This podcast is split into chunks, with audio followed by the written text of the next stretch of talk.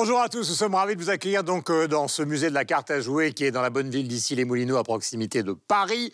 Musée exceptionnel, d'une certaine manière musée unique. Nous sommes avec donc nos camarades Nicolas Ouellet de Radio-Canada, mon cher Nicolas. Bonjour et bienvenue, nous sommes ravis de vous accueillir. Laura Tenucci de France Télévisions, que vous connaissez depuis un peu plus longtemps que Nicolas. Euh, Michel Serrouti est l'ancêtre de cette émission, il est là pour la radio-télévision. Hello Guillaume Voilà, merci mille fois. Évidemment, Yves Bigot, qui est le patron de TV5 Monde, et qui est d'une certaine manière le philosophe, le patron moral, l'inventeur, le personnage exceptionnel, le génie, donc qui a donné naissance à 300 millions de critiques. Et notre ami Sylvestre Desfontaines, mon cher Sylvestre, bonjour. Bonjour Guillaume. RTBF, vous allez commencer par votre petit instantané. Mon petit instantané, c'est PNL, le groupe de rap français. Euh, c'est un duo, deux frères. L'album s'appelle d'ailleurs Deux frères. Un groupe euh, très, euh, très secret, très mystérieux. Pas d'interview, pas de photos pendant les concerts. Et pourtant des millions de vues parce qu'ils ont une stratégie marketing d'enfer derrière. Un, la rareté, comme je viens de le dire. Et deux, le côté un peu maximaliste. Ils ont descendu les Champs-Élysées en bus. Donc, grosse stratégie. Ce sont un peu les nouveaux Daft Punk, même si aujourd'hui on n'est plus en musique électronique, mais on est en rap. Rap is the new pop. Hum, Mon cher Yves. In Search of Mona Lisa, à la recherche de la Joconde. C'est donc la pochette du nouvel album de Santana, car la dernière fois où il a joué à Paris, Carlos Santana est allé au Louvre et a découvert euh, la Joconde et euh, il a pensé que c'était une de ses euh. Une de ses euh, fiancées du euh, temps euh, passé. Car vous savez que Carlos croit Ouais. à, la ré- à la réincarnation, euh, aux anges, euh, voilà, à beaucoup de, à beaucoup Passé de, avec le Mahavishnu à Orchestra. beaucoup de choses. Voilà, Michel. Une photographie de la fête des vignerons qui doit dater de 1977 ou 1955, je ne suis pas bien sûr, puisque cette fête et, euh, et les photos de cette fête eh bien, sont euh, projetées au musée de l'appareil photographique de Vevey. Il faut savoir que la fête des vignerons aura lieu cette année en 2019 en Suisse. C'est un événement, ça a lieu entre 3 et 5 fois par siècle. Et la première édition remonte à 1797. Nicolas. Une photo tirée de mes propres euh, archives. C'est un pédalo euh, en forme de cygne. Vous allez me dire, mais pourquoi? C'est, euh, ça fait Pourquoi? partie d'une œuvre. Merci, Michel, de poser la question. Pourquoi. Nicolas? Parce que c'est une œuvre du, de l'artiste visuel Shimabuku qui a participé à la Biennale d'art actuel et contemporain de Québec qui s'appelle Manif d'art. C'était la neuvième édition qui s'est conclue il y a quelques jours. Ça a été vraiment plusieurs mois d'art visuel dans les galeries un peu partout à Québec, mais aussi dans le musée des beaux-arts, euh, au cœur de la ville de Québec, qui euh, s'est investi dans ce nouveau pavillon euh, La Sonde. Donc, une très, très belle manifestation d'art actuel qui a lieu deux ans à Québec, qui va revenir donc euh, en 2021. Laura. Moi, c'est cette photo de l'Arc de Triomphe. Presque 40 ans après avoir emballé le Pont Neuf, Christo va emballer l'Arc de Triomphe l'année prochaine, en 2020, avec 25 000 mètres carrés de tissu recyclable. Attention. Voici euh, le sommaire de cette émission. Nous sommes dans 300 millions de critiques et je vous rappelle que nous sommes à Issy-les-Moulineaux dans le musée de la carte à jouer. L'artiste belge Wim Delvoye est mis à l'honneur jusqu'au 21 juillet prochain par les musées royaux des beaux-arts de Belgique. Nous discuterons aujourd'hui de la compatibilité entre l'art classique et ses pièces souvent provocantes. Les célèbres sœurs pianistes Katia et Marielle Labec étaient récemment sur scène avec le leader de Radiohead. Comment s'organise un mariage rock si peu classique? Nous allons nous y intéresser. En Afrique, la mode est partout et pas seulement chez les couturiers et autres designers. Noémie Lenoir est allée la découvrir pour les besoins d'un documentaire en deux parties diffusé sur TV5 Monde. C'est un sujet qui nous intéresse. Instantané, invités et coup de cœur sont également au programme. 300 millions de critiques, c'est tout de suite. Nous allons parler d'art contemporain et nous allons nous intéresser à un artiste iconoclaste qui s'appelle Wim Delvoye, qui est mis à l'honneur jusqu'au 21 juillet prochain par les musées royaux des Beaux-Arts de Belgique, personnage incontournable de l'autre côté donc euh, de la frontière. Je vous propose de découvrir quelques images de cette exposition grâce à nos confrères de la RTBF et juste après, nous discuterons de la compatibilité, de la compatibilité, pardonnez-moi, entre l'art classique bien évidemment et les pièces souvent provocantes de Wim Delvoye. Regardez. Des flatulences aux déjections, bienvenue dans l'univers artistique de Wim Delvoye. C'est vraiment une réflexion sur la condition humaine. Cette célèbre cloaca est la traduction industrielle de notre fonctionnement digestif d'être humain. On ingurgite, on digère et tout se termine de la même façon, pour tous. Les tubes, les bocaux et le plateau tournant, c'est l'éloge de l'égalité obligée pour tous. C'est une machine qui mange et qui fait caca. Alors tout le monde comprend. Dans la salle des Rubens, ces cochons de polystyrène recouverts de tapis persans précieux. Ils semblent engager une conversation avec les tableaux baroques. Wim Delvoye manie ici l'humour en provocateur méthodique. Le cochon, mais comme euh, Wim Delvoye l'a- déjà dit, c'est de la, la tirelire du pauvre, alors que l'art, c'est la tirelire du riche. Voilà. Donc il s'est toujours beaucoup intéressé à cet animal en tant que symbole de, bah, de beaucoup de choses à la fois. C'est un, un symbole, il peut symboliser la saleté, il peut symboliser au contraire la, il peut con- symboliser l'opulence aussi. L'exposition ne s'arrête pas là. Voici l'hélice de l'ADN humain en bronze, un entrelac de Christ sur la croix. La pièce ressemble à une chapelle gothique. Les vitraux d'aujourd'hui sont faits de radiographie. Moi, je le touche, mais le public ne peut pas toucher. Je ne crois pas qu'il y a une élite. Euh, on est tous élites, tu vois. Euh, et, tout le monde comprend mon travail, j'espère, à, leur niveau, avec leur euh, culture aussi. J'aime bien que tout le monde m'aime. Je m'en fous un petit peu, mais en même temps, au fin du jour, j'espère que tout le monde peut m'apprécier.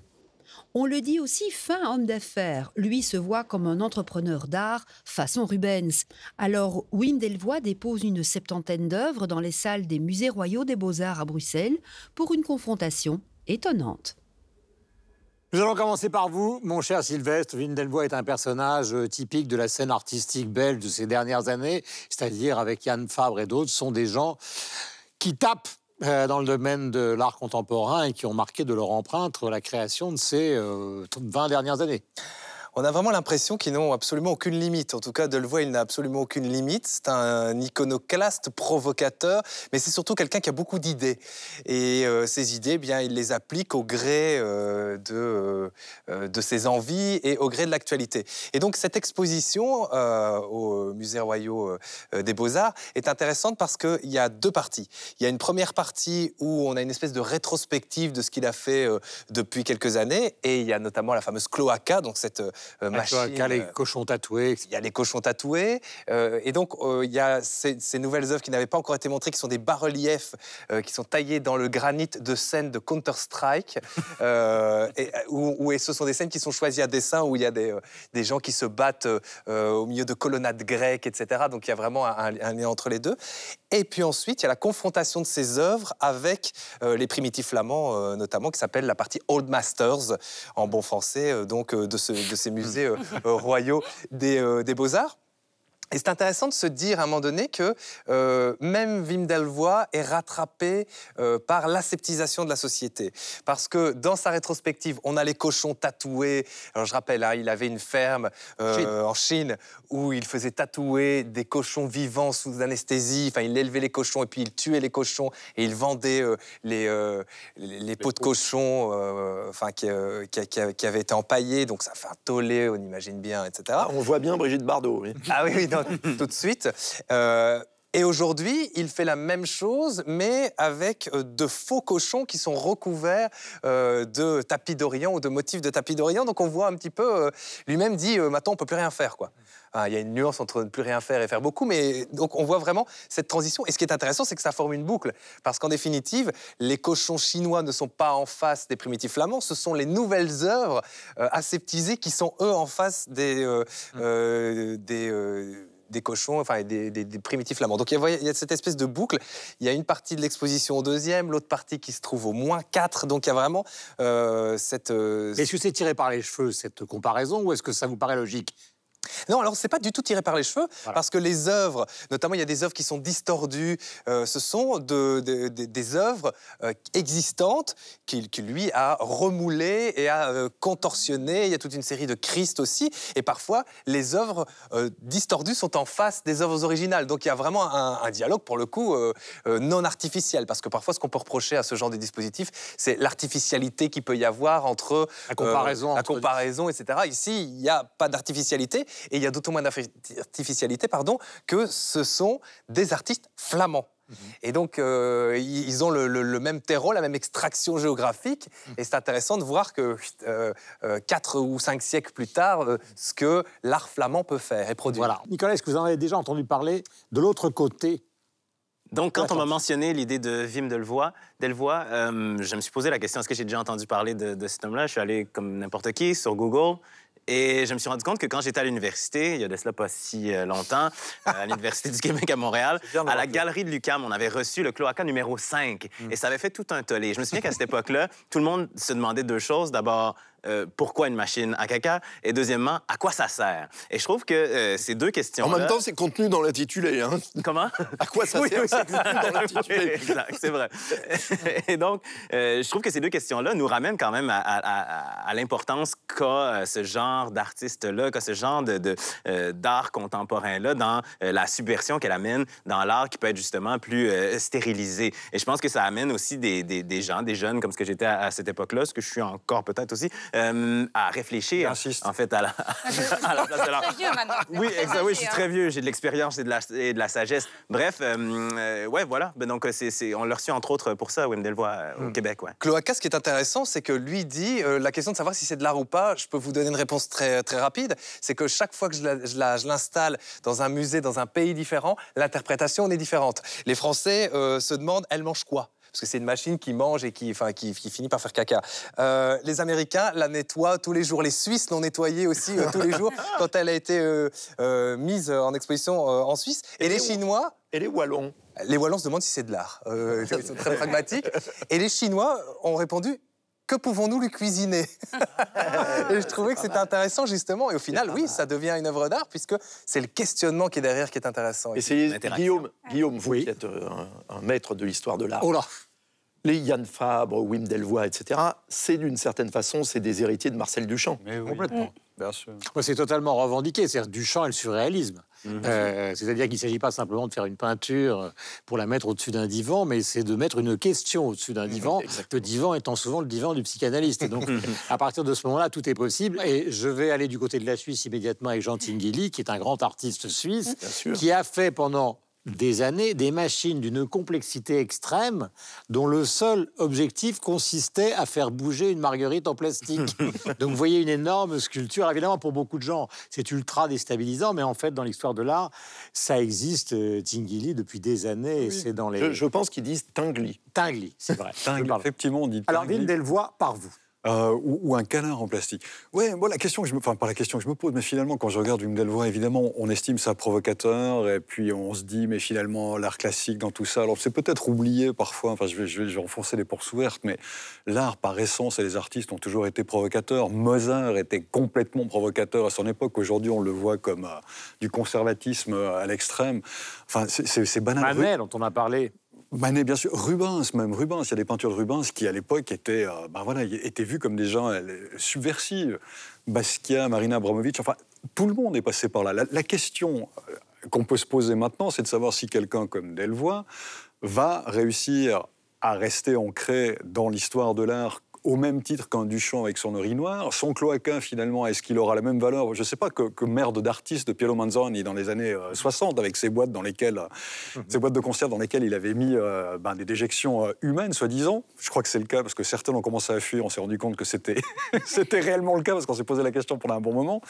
La question, elle est là. Quel sera véritablement l'héritage? Moi, je ne suis pas historien de l'art, donc j'ai beaucoup de peine à savoir si on parlera dans 20 ans, dans 30 ans de Wim Delvoye comme on, comme on le parle maintenant. Est-ce qu'il aura la même importance que d'autres?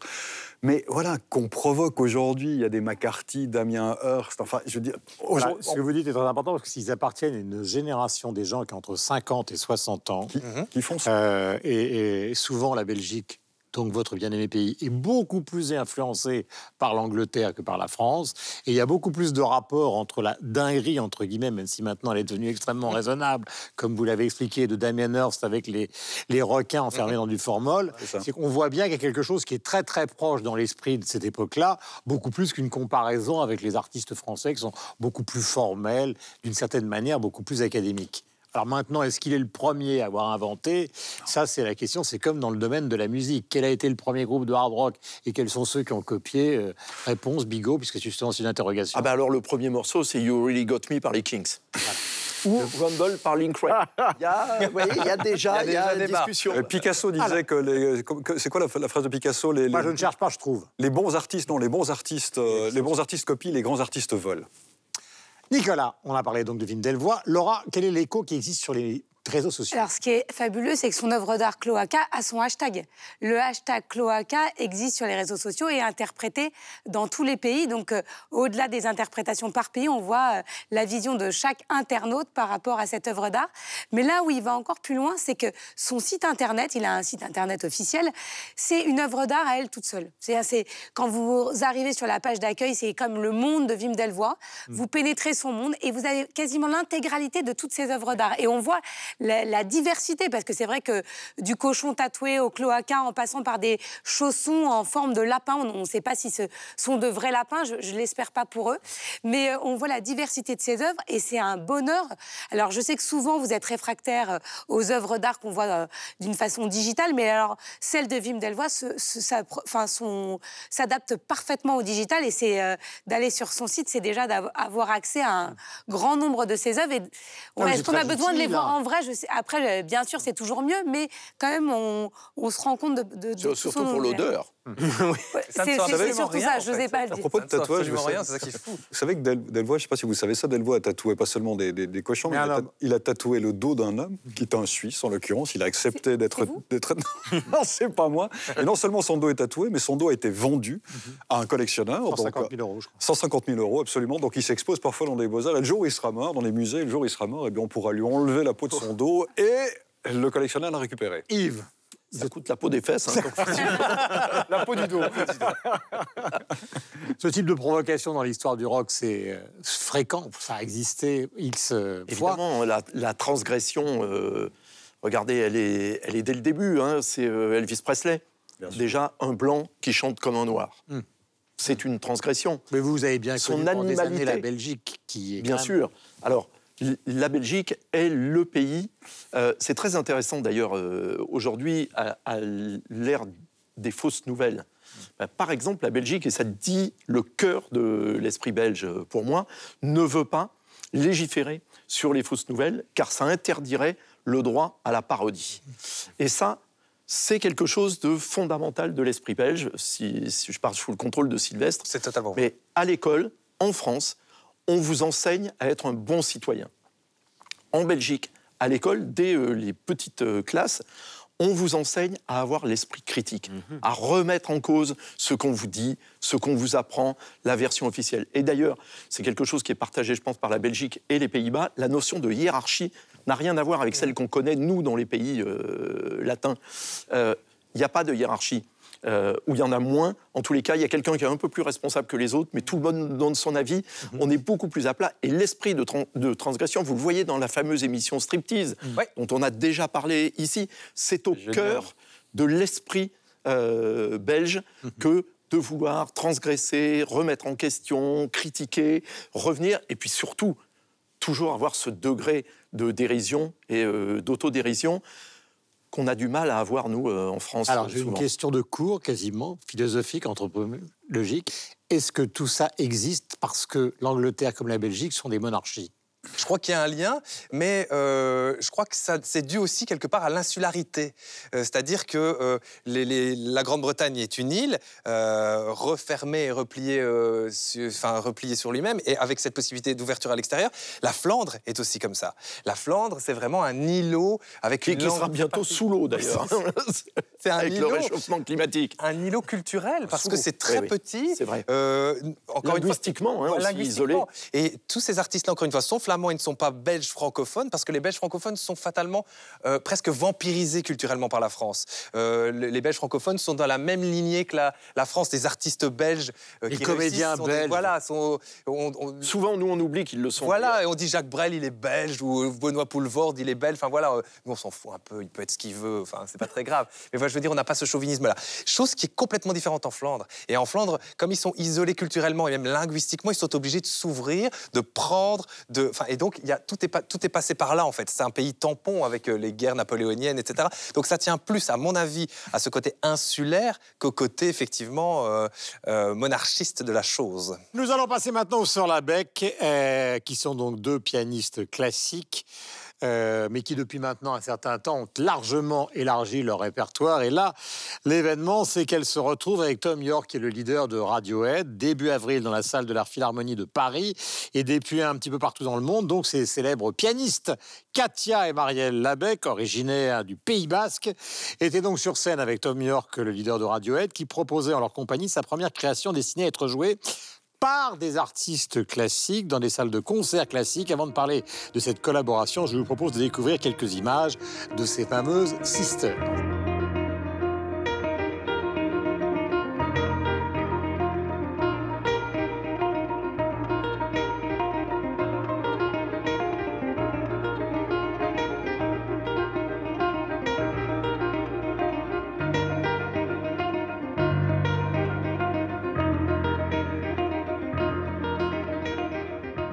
Alors, c'est un double mouvement donc, qui rejoint ou qui réunit les Sœurs Labec et Tom York, à savoir que les Sœurs Labec sortent de plus en plus du classique pour jouer des choses qui appartiennent évidemment au répertoire archi contemporain. Et Tom York, finalement, et c'est aussi l'expérience de Radiohead, notamment aussi l'un de ses guitaristes, Johnny Greenwood, mais ils sont à la fois dans la pop, mais de plus en plus tentés, mon cher Yves, par la musique savante, par la musique expérimentale. Ils n'ont pas du tout envie de rester enfermés dans l'idée d'un groupe de rock, quoi. même s'ils le sont profondément.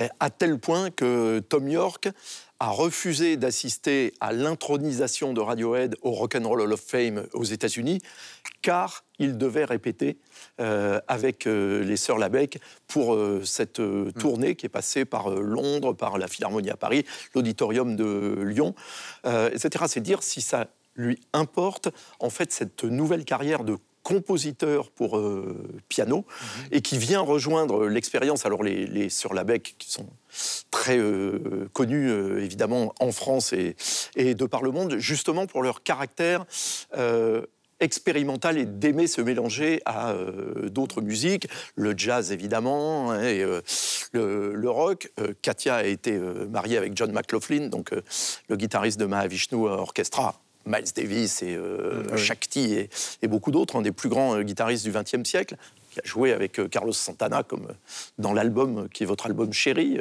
Guillaume, Love, Devotion and Surrender. Mais donc là, elle s'attaque à en fait une forme d'avant-garde du piano, puisque leur concept s'appelle Minimalist Dream House. Et là, en fait, on retrouve cette euh, musique qui est de l'épure. Par rapport, si vous voulez, le piano euh, classique, vous parliez euh, dans une émission précédente de la fantastique Martha Argerich. Ouais. Et là, c'est de la virtuosité, etc. Et les Sœurs Labec sont virtuoses euh, de piano. Mais là, justement, elles vont dans une recherche qui va vers le minimalisme, Oui, avec grands inspiré, compositeurs, Steve Reich, Phil Glass, etc. et au-delà de ça, inspiré par Eric Satie Voilà. qui euh, justement n'est pas dans la virtuosité, mais d'une certaine façon plus proche d'un Brian Eno hein, et euh, de ces musiques euh, voilà, un peu euh, atmosphériques, bien euh, que jouées au piano. Évidemment, c'est toute l'école new-yorkaise des années euh, 50 euh, et euh, 60. Et donc, ce nouveau spectacle, dans lequel, en deuxième partie, elle joue les œuvres de Tom York et où il vient à la fin euh, lui-même chanter un, un morceau euh, avec elle en, en conclusion. Voilà, c'est le nouveau stade, on va dire, de leur recherche euh, musicale très polymorphe. Et Est-ce que vous avez l'impression que c'est la sortie définitive, justement? Euh, pour Tom York, sans doute. euh, Non, mais la pour- sortie pour- définitive du rock. Pour, le rock. euh, De Radiohead? Oui. Non, moi je pense, euh, je pense pas du tout. Je pense qu'il y a chez des compositeurs euh, dans le rock, de temps en temps, euh, c'est l'attrait soit du symphonisme, soit de l'académisme.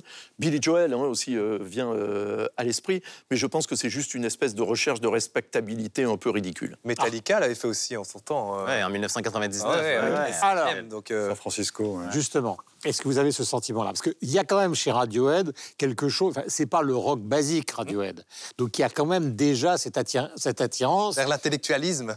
Bah, euh, Johnny Greenwood, je parlais tout à l'heure, qui est le guitariste, il a fait euh, la musique de The Will Be Blood, le film de Paul Thomas Anderson, il a eu des récompenses dans le monde entier, il a fait plusieurs musiques de films, il a écrit des choses qui n'ont strictement aucun rapport avec le rock.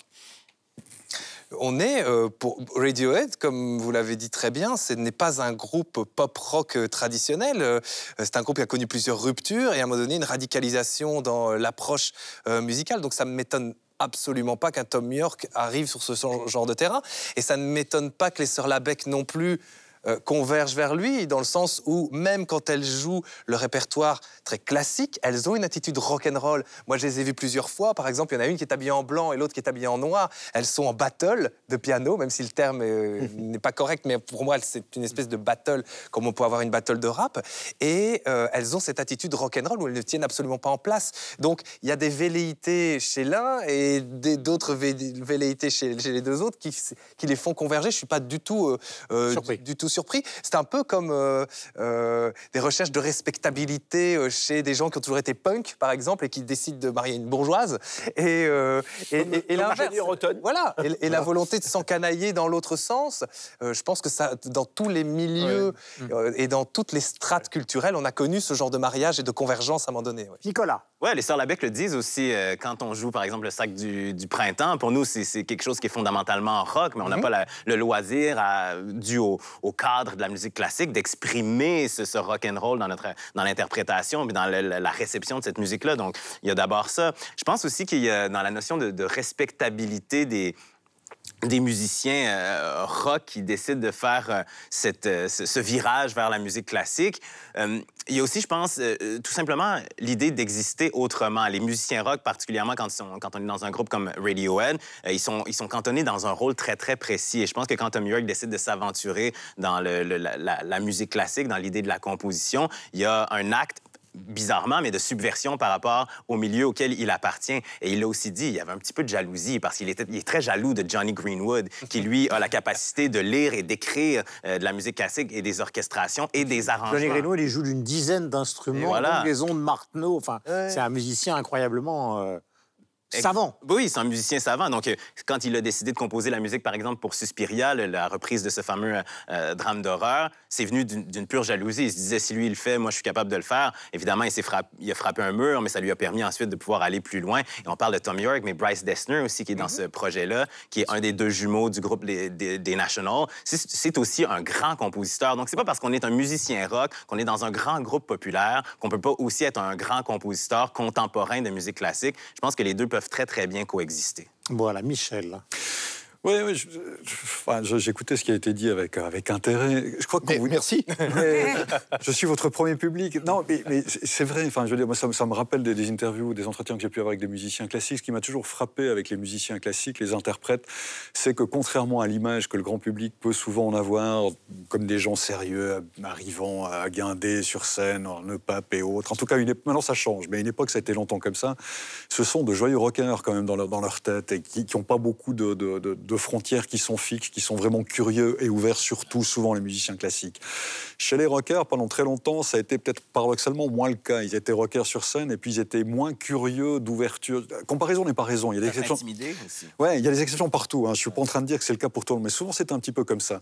Maintenant, ce qui est en train de se passer, peut-être qu'on assiste, on se retrouve avec des musiciens de rock qui commencent à avoir une culture musicale. Alors il y a toujours des exceptions avec des gens qui savent pas écrire et qui savent pas lire la musique, mais, mal- mais quand même, il y en a certains qui sont capables de plus en plus aujourd'hui, parce qu'ils ont fait des études classiques avant de se tourner vers le, rock, d'être capables d'écrire, d'être capables de, composer, ce qui permet le pont entre les deux, parce que du côté, du côté de la musique classique, il y, a toujours eu un intérêt pour les autres musiques. Vraiment, c'est c'est pas, pas un monde qui est fermé.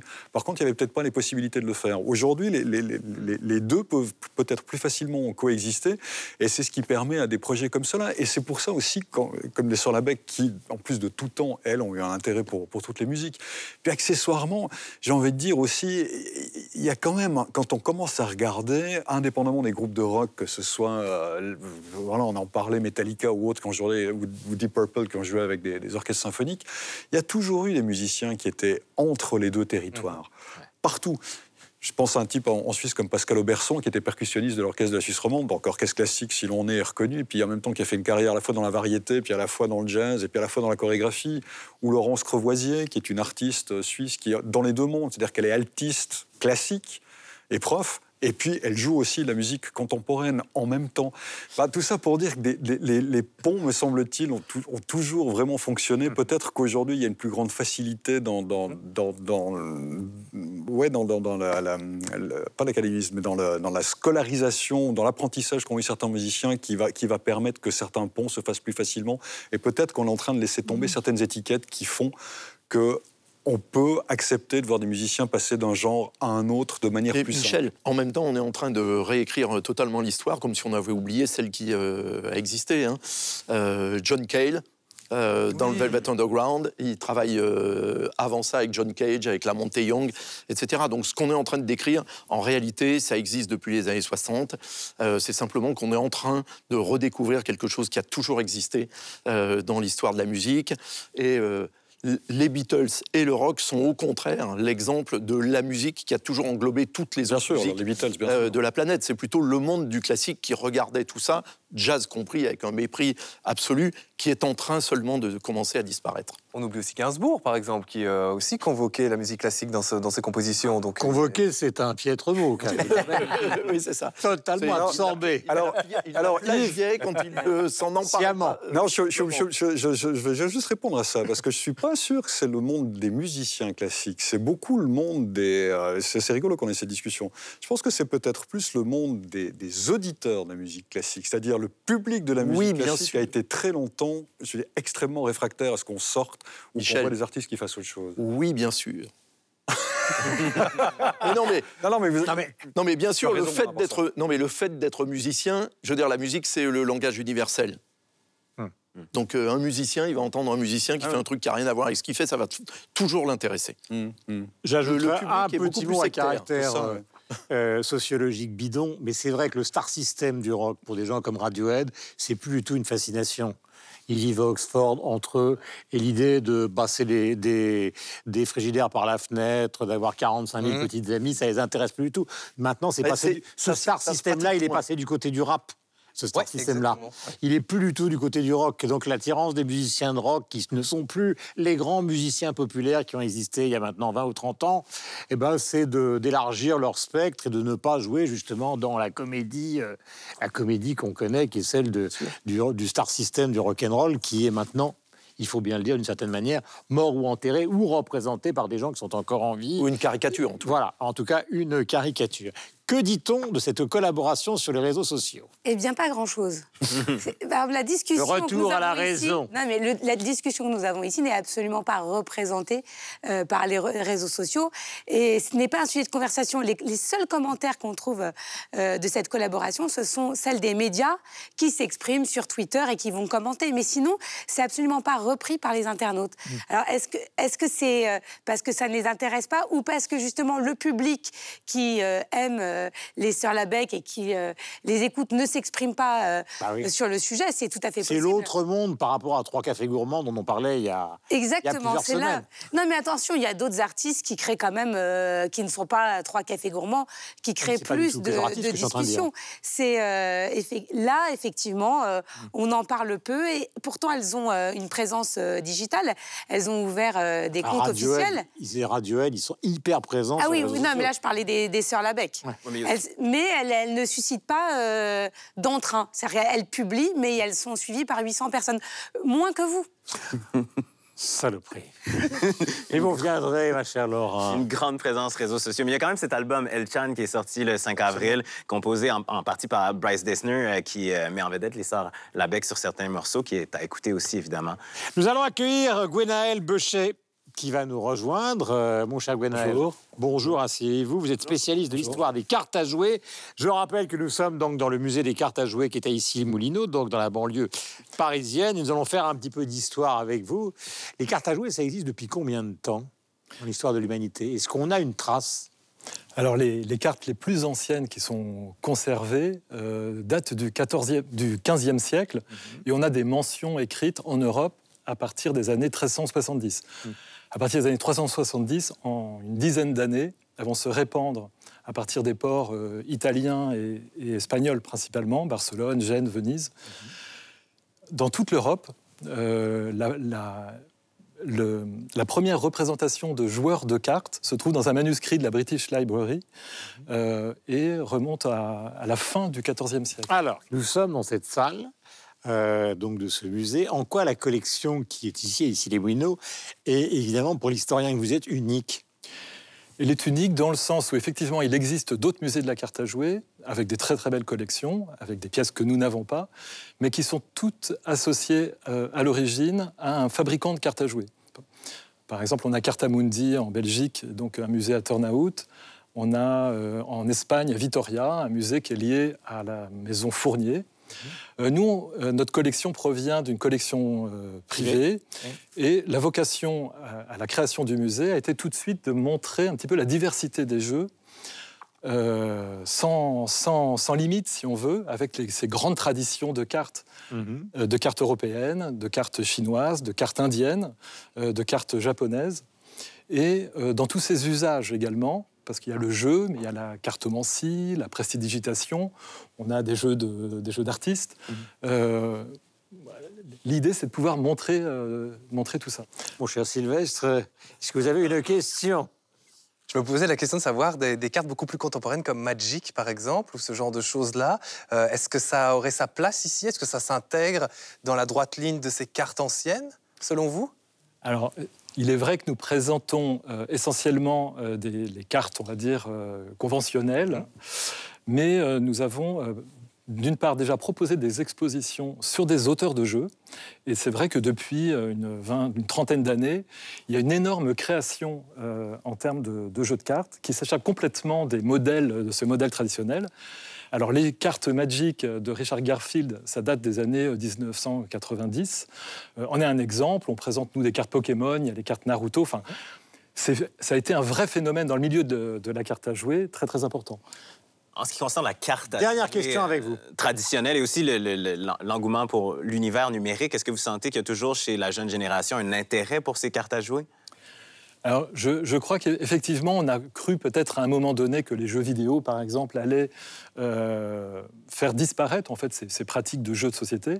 A priori, euh, il n'en est rien, parce qu'il y a de plus en plus de lieux, de, cafés, de festivals où on peut jouer et découvrir ces jeux. Et dans les festivals, on trouve même maintenant euh, non seulement des jeux d'auteurs, mais aussi ces jeux traditionnels, qui sont d'ailleurs une source d'inspiration pour les, pour les auteurs. Merci mille fois, Gwenaël Bush. Nous allons aborder un troisième sujet dans ce 300 millions de critiques qui est consacré à la mode africaine. En Afrique, la mode est partout et pas seulement chez les couturiers, les designers. La mode prend racine dans l'artisanat, mais aussi dans l'art traditionnel ou dans l'art contemporain. Et c'est cette omniprésence que la mannequin Noémie Lenoir est allée traquer un petit peu partout pour les besoins d'un documentaire en deux parties qui s'appelle, je le cite, Abinou Africa, qui est diffusé sur notre bien-aimée chaîne TV5 Monde. Je vous propose d'en découvrir quelques temps, quelques extraits, pour vous nous donner envie d'aller le dénicher, euh, notamment sur la télévision à la demande, sur le site de notre chaîne. Et puis nous enchaînerons en parlant de mode. Regardez, c'est passionnant.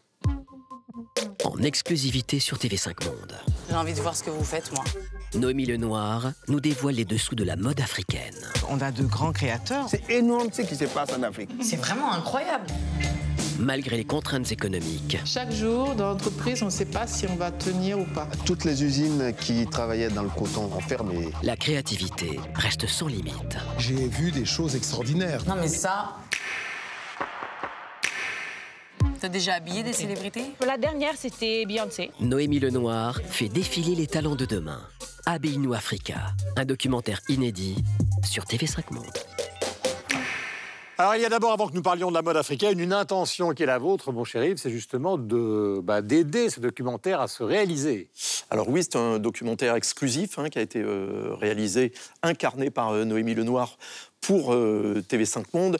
Mais l'idée, c'est vraiment de montrer euh, la mode africaine, qui aujourd'hui est la mode mondiale. D'ailleurs, euh, plusieurs des créateurs que Noémie Lenoir est allée euh, voir, Pathéo par exemple, hein, c'est lui qui faisait à Trècheville, hein, donc à Abidjan, où vous étiez récemment, Laura, c'est lui qui faisait les chemises de Nelson Mandela, ou à la fin, d'ailleurs, quand elle va au Sahara, au grand euh, festival euh, international africain de la mode, elle rencontre Alfadi, qui est euh, la, superstar de la mode, mais au passage, à Dakar, elle rencontre des créatrices.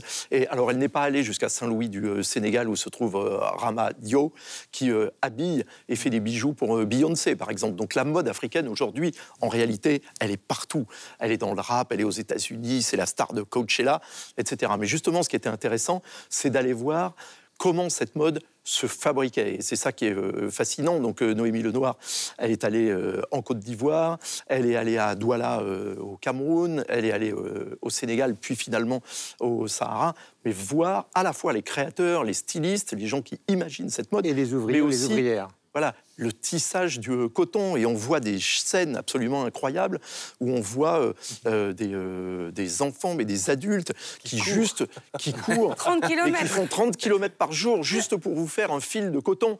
Je veux dire, c'est absolument dément. Et les difficultés de la mode africaine, qui à la fois est réclamée dans le monde entier, mais qui a des difficultés économiques sur place, mais surtout qui représente l'Afrique. Je veux dire, les tissus, les coupes, les couleurs, les, etc., aujourd'hui, euh, sont euh, partout euh, dans le monde. Et donc, euh, voilà, Noémie elle-même, qui est euh, un top, est allée rencontrer euh, les euh, créateurs euh, africains. Et Jean-Paul Gaultier, qui s'est beaucoup, évidemment, inspiré de la mode africaine. Sylvestre. Je crois que c'est dans la première partie, elle rencontre une, une dame, une Française qui a décidé de retourner dans son pays et qui a des usines, qui a une cinquantaine, Absolument, une oui. centaine d'ouvriers et, qui a- Dakar, et qui a une démo- À Dakar, oui. à Dakar, ouais, qui a une démonstration qui pour moi est le- au centre de, euh, de ces deux documentaires. C'est elle dit, euh, comme le dit Yves d'ailleurs, euh, il faudrait réindustrialiser euh, le pays parce que le coton est massivement exporté. Je crois que c'est en Afrique 95%, donc c'est énorme. On voit des, des espèces d'énormes, presque villes abandonnées, des, vi- des villes qui étaient consacrées au Gonfreville, à côté de Boaké, notamment, hein, en Côte d'Ivoire.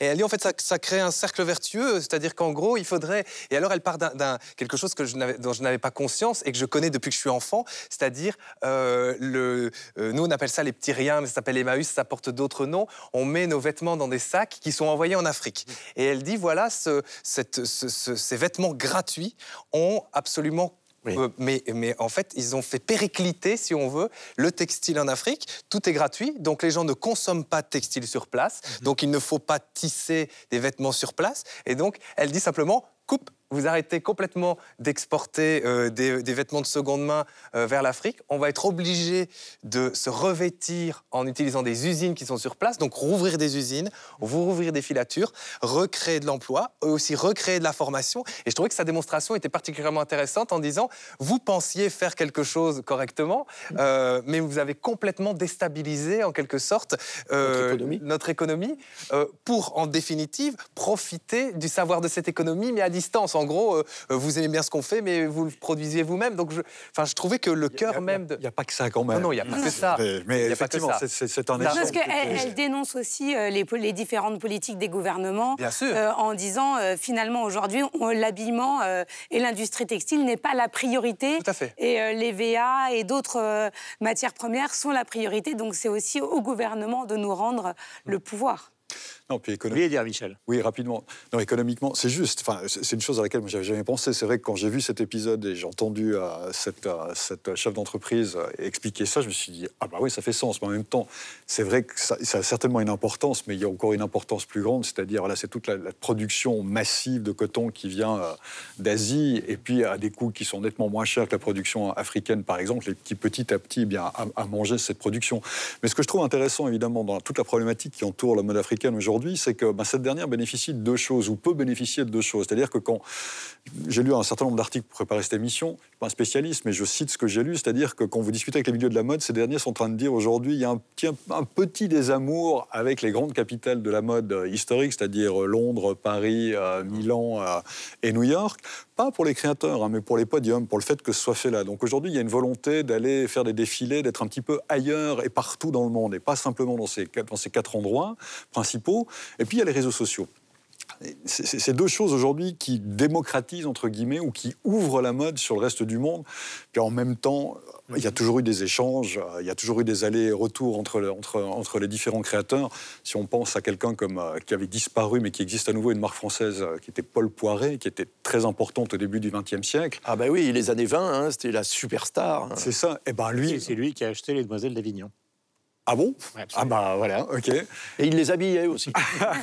en l'occurrence, c'est ça l'ironie de l'histoire, c'est que ça a été repris par un groupe sud-coréen aujourd'hui, quand bien même Paul Poiret, au début du XXe siècle, lui s'inspirait franchement de la Turquie, du Japon et de la Chine. Enfin, il était complètement dans dans l'orientalisme au niveau de la mode. Donc ça existait déjà à ce moment-là. C'est pas véritablement quelque chose de nouveau. On va pas non plus euh, réinventer la chose. Mais néanmoins, il y a toujours ces, cycles d'aller chercher des, influences partout, avec aujourd'hui voilà, la possibilité d'avoir des réseaux sociaux, puis la volonté aussi d'aller plus loin, qui, qui, peuvent justement aider mhm. euh, l'Afrique à développer une industrie de la mode, parce qu'il y a un véritable attrait. On estime aujourd'hui que d'ici 2020-2025, ça pourrait comptabiliser... Euh, à hauteur de 60 milliards d'euros les dépenses qui pourraient être faites pour la mode en Afrique via les, achats notamment bah, sur, Internet ou. Donc il y a un véritable marché pour ça. Mais pour cela, alors on en vient à ce que effectivement disait euh, Laura tout à l'heure, c'est-à-dire qu'il y a toute une infrastructure malgré tout qu'il faudrait développer. Et ça, une, ça, ça doit être une volonté politique. L'Organisation mondiale pour la protection euh, intellectuelle à Genève a d'ailleurs rendu un rapport euh, au début de 2010-2011 qui, disait la même chose. Il y, a, tout à faire. Par contre, il faut véritablement mettre en place une structure à la fois légale et à la fois économique pour permettre l'essor, le développement euh, de, ce qui permettra à la mode africaine d'aller de l'avant. Mais aujourd'hui, voilà, il y a la création, il y a des Fashion Weeks à Kampala, euh, à, Tunis, à Dakar, à Abidjan, euh, il y en a partout.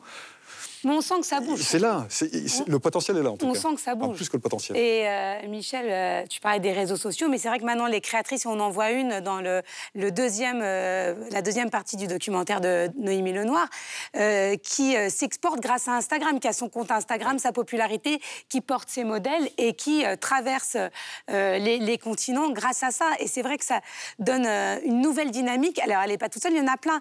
J'ai eu la chance d'aller en Côte d'Ivoire récemment et de découvrir des jeunes créatrices et je dis mais c'est magnifique ce que vous faites. Elle me dit vous pouvez me commander, hein, j'ai mon compte Instagram et je, je livre à l'étranger. Et c'est vrai que je pense que c'est voilà euh, est en train de naître une nouvelle dynamique qui peut-être va redonner envie, en tout cas au gouvernement, de relancer cette industrie-là. Et dans le documentaire, cette jeune femme euh, qui parle justement de son succès via Instagram euh, parce qu'elle a entre autres fourni bon, des vêtements, accessoires à Beyoncé pendant la dernière campagne publicitaire, en fait campagne de marketing qu'elle a fait. Elle dit une chose très importante. Elle dit il y a 80... Rosa. Loza Maleombo, voilà. Parce que, voilà, j'ai oublié son nom aussi. Loza Maleombo. Donc, ce qu'elle dit, c'est, euh, oui, bien sûr, l'opportunité, c'est important, mais elle dit 99 c'est de la, de la préparation, 1 c'est de l'opportunité. Et je pense qu'on est rendu dans ce 1 %-là, dans la structure africaine, c'est-à-dire que la préparation, elle est là. Il y a clairement une mode africaine qui ne demande qu'à circuler en Afrique, mais aussi à l'extérieur. Maintenant, c'est l'heure de donner cette opportunité-là aux créateurs africains euh, ou de redonner cette opportunité-là aux créateurs africains euh, de rayonner. Parce qu'on l'entend plusieurs reprises dans le documentaire. On dit oui, bon, ben, l'Afrique, et je pense qu'il y a une des intervenantes qui le dit, l'Afrique n'existe pas. C'est-à-dire l'Afrique n'existe pas. Dans la mode, on vit en silo, chacun produit ses trucs dans son pays, mais on ne communique pas entre nous. Et je pense qu'on s'est tellement approprié, nous aussi en tant qu'Occidentaux, la, la, mode africaine, que c'est aussi notre rôle à un certain point de redonner en termes d'opportunités, en termes de visibilité à la culture africaine. Donc je pense qu'on saisit très bien, c'est dans le documentaire. Une, dernière chose, ce documentaire vraiment arrive à point nommé parce qu'il arrive à un moment où les consommateurs sont lassés, ont trop de vêtements, consomment trop. On nous parle d'une slow wear, slow fashion. Et quand on voit les techniques qui sont employées en Afrique, les techniques ancestrales et la façon dont sont fabriqués les vêtements, on a envie d'avoir ces vêtements-là qui ont été fabriqués de cette façon et non pas les vêtements qui sortent des usines et totalement uniformisés. Euh, question, coup de cœur. Ça a un lien rock and roll comics et le rock est une musique euh, afro-américaine hein, euh, de Bruno Bloom qui euh, en fait fait son autobiographie en bande dessinée car c'est aussi un BDiste, un illustrateur, etc. en photo et il y raconte sa carrière de rock critique pour le mensuel Best, le mensuel du rock et à Londres euh, notamment où il a vécu pendant des années. il y a des photos, on le voit, lui avec euh, Mick Jagger, euh, lui avec Joe Strummer, etc. C'est magnifique, il y a beaucoup d'esprit. le coup de crayon est formidable. Voilà, c'est. on rappelle le titre? Rock and Roll Comics. Mon cher Sylvestre. Jusqu'à fin juin, l'art habite la ville dans le- la droite ligne de Mons 2015, capitale euh, culturelle européenne. Eh bien, euh, euh, d'autres artistes euh, ont été invités à intervenir dans la ville, donc à peindre des façades, à peindre des mots, notamment avec, en collaboration avec des détenus de la prison de Mons ou en collaboration avec des enfants des quartiers. Michel. Un film, un documentaire fictionnel, on va dire, cette semaine, ça s'intitule Le voyage de Bachot. On le doit au réalisateur suisse Richard Dindo. C'est un film absolument magnifique euh, pour lequel il a engagé un moine bouddhiste qui joue le rôle de Matsuo Bachot, qui était un peu le père spirituel de la poésie japonaise et du haïku, notamment au XVIIe siècle. Et puis avec lui, eh bien, il pérégrine euh, dans, le, dans un Japon où la nature est omniprésente. C'est splendide. Mon cher Nicolas. Moi, je vous parle de B-Side, qui est un magazine euh, québécois euh, dont le but est de rapprocher l'humain de la nature. Ça a l'air très ésotérique dit comme ça, mais ils le font de magnifique façon. Euh, ils le font entre autres à travers la culture, à travers la musique. Ils organisent des concerts euh, qui s'appellent les canoës concerts avec des artistes québécois. Donc, ils sont sur un canot, sur une rivière, sur un lac et ils font des concerts pour un petit public. Et là, ils amènent la chose encore plus loin. Ils vont organiser un festival à la mi-juin qui s'appelle le Festival B-Side pour euh, découvrir les territoires québécois à travers la culture. C'est B-Side. Laura. Moi, j'ai eu un coup de cœur pour ce mini-documentaire diffusé sur le média Brut, consacré à deux jeunes entrepreneuses africaines qui ont décidé de créer des poupées pour leurs enfants en disant il n'y a pas de poupées pour- dans lesquelles nos jeunes filles peuvent s'identifier. Donc, elles ont créé six poupées avec des coiffures qui ressemblent à celles des petites filles, des vêtements, comme on a pu voir euh, dans le documentaire, et également une poupée albinos et une poupée atteinte du vitiligo. Et j'ai trouvé que le documentaire était très bien fait. Voilà, et pour terminer, évidemment, on va vous montrer cette fameuse Joconde du musée de la carte à jouer euh, d'ici les Moulineaux. Vous allez la découvrir. Et ciao, à la semaine prochaine.